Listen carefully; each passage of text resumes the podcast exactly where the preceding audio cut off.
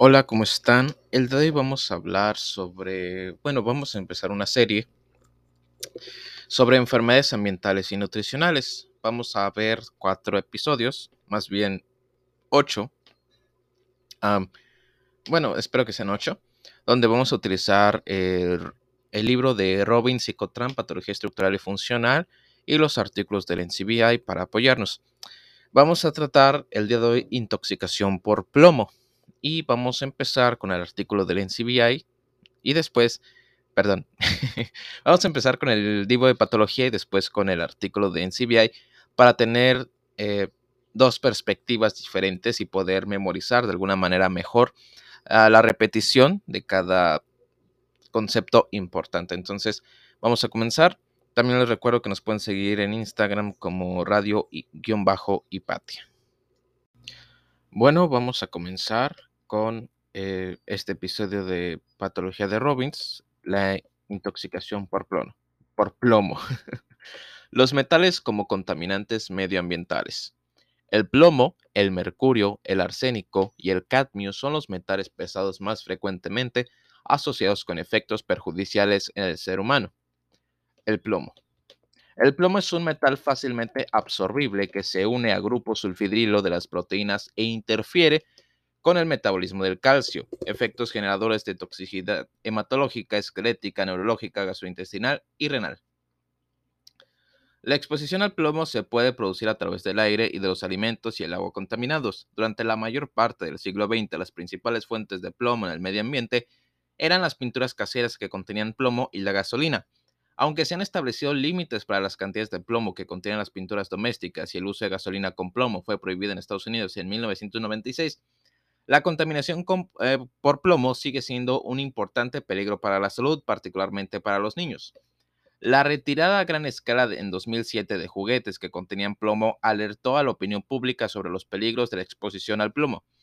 Hay muchas fuentes de plomo en el medio ambiente, como el de la minería, las fundiciones, las pilas y la pintura en aerosol, que constituyen peligros profesionales. Sin embargo, la pintura descarcarillada con plomo en las, más, en las casas más antiguas y la contaminación del suelo representan los principales riesgos para los pequeños. Durante los últimos 30 años, la concentración media de plomo en sangre en niños preescolares en Estados Unidos disminuyó desde 15 microgramos por decilitro hasta el actual 2 microgramos por decilitro debido a las medidas de la salud pública.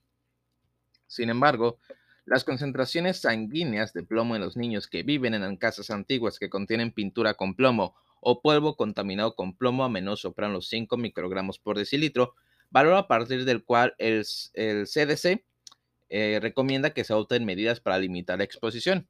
Aunque actualmente el tratamiento de la intoxicación por plomo en niños es obligatorio solo cuando las concentraciones en sangre son iguales o superiores a 45 microgramos por decilitro, se cree que la intoxicación subclínica por plomo puede producirse en niños expuestos a concentraciones sensibles e inferiores. Las consecuencias de la intoxicación de bajo nivel incluyen leves, eh, leves deficiencias intelectuales, problemas de conducta como hiperactividad y escasa capacidad organizativa, la intoxicación por plomo, aunque menos frecuente en adultos, ocurre principalmente como riesgo ocupacional en los que trabajan en las fábricas de pilas, pigmentos, radiadores de coche y latas. Las principales características clínicas de la intoxicación por plomo en niños y adultos se muestran en las figuras 9.5 y 9.6. Vamos a buscarlas. 9.5 Efectos de la intoxicación por plomo en niños en relación con los parámetros sanguíneos. Ok, vamos a ver. 10 microgramos, eh, microgramos por decilitro de plomo, toxicidad sobre el desarrollo, disminución del coeficiente intelectual, disminución de la audición, disminución del crecimiento, afectación de la función nerviosa periférica, efectos fetales por transferencia transplacentaria. 20 microgramos por decilitro, disminución de la velocidad de conducción nerviosa, aumento de la concentración de protoporfirina eritrocítica, alteraciones del metabolismo de la vitamina D, y alteraciones de la homeostasis del calcio. 40 microgramos por decilitro de plomo, disminución de la síntesis de hemoglobina. 100 microgramos por decilitro de plomo, encefalopatía, nefropatía, anemia franca, cólicos y 150 microgramos por decilitro la muerte. Alright. La mayor parte del, del plomo absorbido, de 80-85%, se incorpora al hueso y los dientes en desarrollo, donde compite con el calcio. Su vida media en el hueso es de 20 a 30 años. Unas concentraciones elevadas de plomo causan trastornos en el sistema nervioso central en adultos y niños, pero en adultos predomina la neuro... Ay, perdón. Se trabó. la neuropatía periférica. Los niños absorben más del 50% del plomo ingerido en comparación con el menos del 15% en adultos. La mayor absorción intestinal y la barrera hematoencefálica más permeable de los niños aumenta su susceptibilidad al daño cerebral. Los efectos neurotóxicos del plomo se atribuyen a la inhibición de neurotransmisores causada por alteración de la homeostasis del calcio. Otros efectos de la exposición al plomo son los siguientes. El plomo interfiere con la remodelación normal del cartílago y las trabéculas de hueso primario en la epífisis en los niños.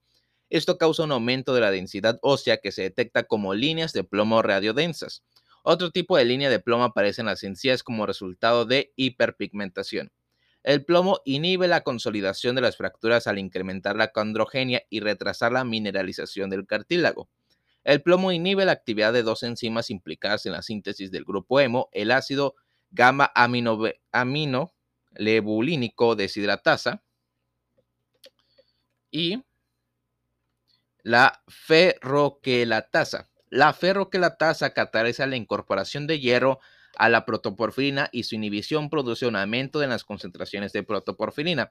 La deficiencia resultante del hemo causa varias anomalías, pero la más obvia es una anemia microcítica hipocrónica derivada de la supresión de la síntesis de hemoglobina. El diagnóstico de intoxicación por plomo requiere ser consciente constantemente de su prevalencia. En los niños puede sospecharse basándose en los cambios neurológicos y conductuales o por una anemia inexplicada con punteado basófilo, en los eritrocitos. El diagnóstico definitivo requiere la detección de concentraciones sanguíneas de elevadas de plomo y de protoporfirina eritrocítica libre o unida a zinc. Morfología. Las principales dianas anatómicas de la toxicidad por plomo son la médula ósea y la sangre, el sistema nervioso, el tubo digestivo, y los riñones. Los cambios en la sangre y la médula ósea aparecen de forma bastante rápida y son característicos. La inhibición de la ferroquelatasa por el plomo puede dar lugar a la aparición de algunos hidroblastos de enanillo, precursores de eritrocitos con mitocondrias cargadas de hierro que se detectan con una tinción de azul de Prusia. En sangre periférica, el, el defecto de la síntesis de hemoglobina aparece como una anemia microcítica hipocrónica que a menudo se acompaña de hemólisis leve Incluso más distintivo es el salpicado basófilo puntiforme de los eritrocitos. El daño cerebral sucede con más frecuencia en los niños. Puede ser muy sutil, produciendo disfunción leve, o puede ser masivo y mortal. En los niños pequeños se ha descrito afectación sensitiva, motora, intelectual y psicológica, incluyendo la disminución del coeficiente intelectual, problemas de aprendizaje, retraso del desarrollo psicomotor, ceguera y en casos más graves, psicosis, crisis, eh, crisis comiciales y coma. La toxicidad por plomo es la en la madre puede afectar el desarrollo cerebral en el feto. Los cambios anatómicos subyacentes a las deficiencias funcionales más sutiles están mal definidos, pero existe preocupación en cuanto a que alguno de los defectos puede ser permanente. En el extremo más grave del espectro existe edema cerebral marcado, desmilinización de la sustancia blanca cerebral y cerebelosa, y necrosis de neuronas corticales acompañadas de una proliferación astrocítica difusa. En los adultos, el sistema nervioso central con frecuencia está menos afectado, pero frecuentemente aparece una, neuropatía desmilizante periférica. Entonces, ah, neuropatía desmilizante periférica que típicamente afecta a los nervios motores de los músculos más frecuentemente utilizados. Por ello, los músculos extensores de la muñeca y los dedos a menudo son los primeros en afectarse, causando mano caída, seguidos por parálisis de los músculos peroneos causando pie caído. El tubo digestivo también es una fuente principal de manifestaciones clínicas. El cólico de plomo se caracteriza por dolor abdominal extremadamente severo que está mal localizado.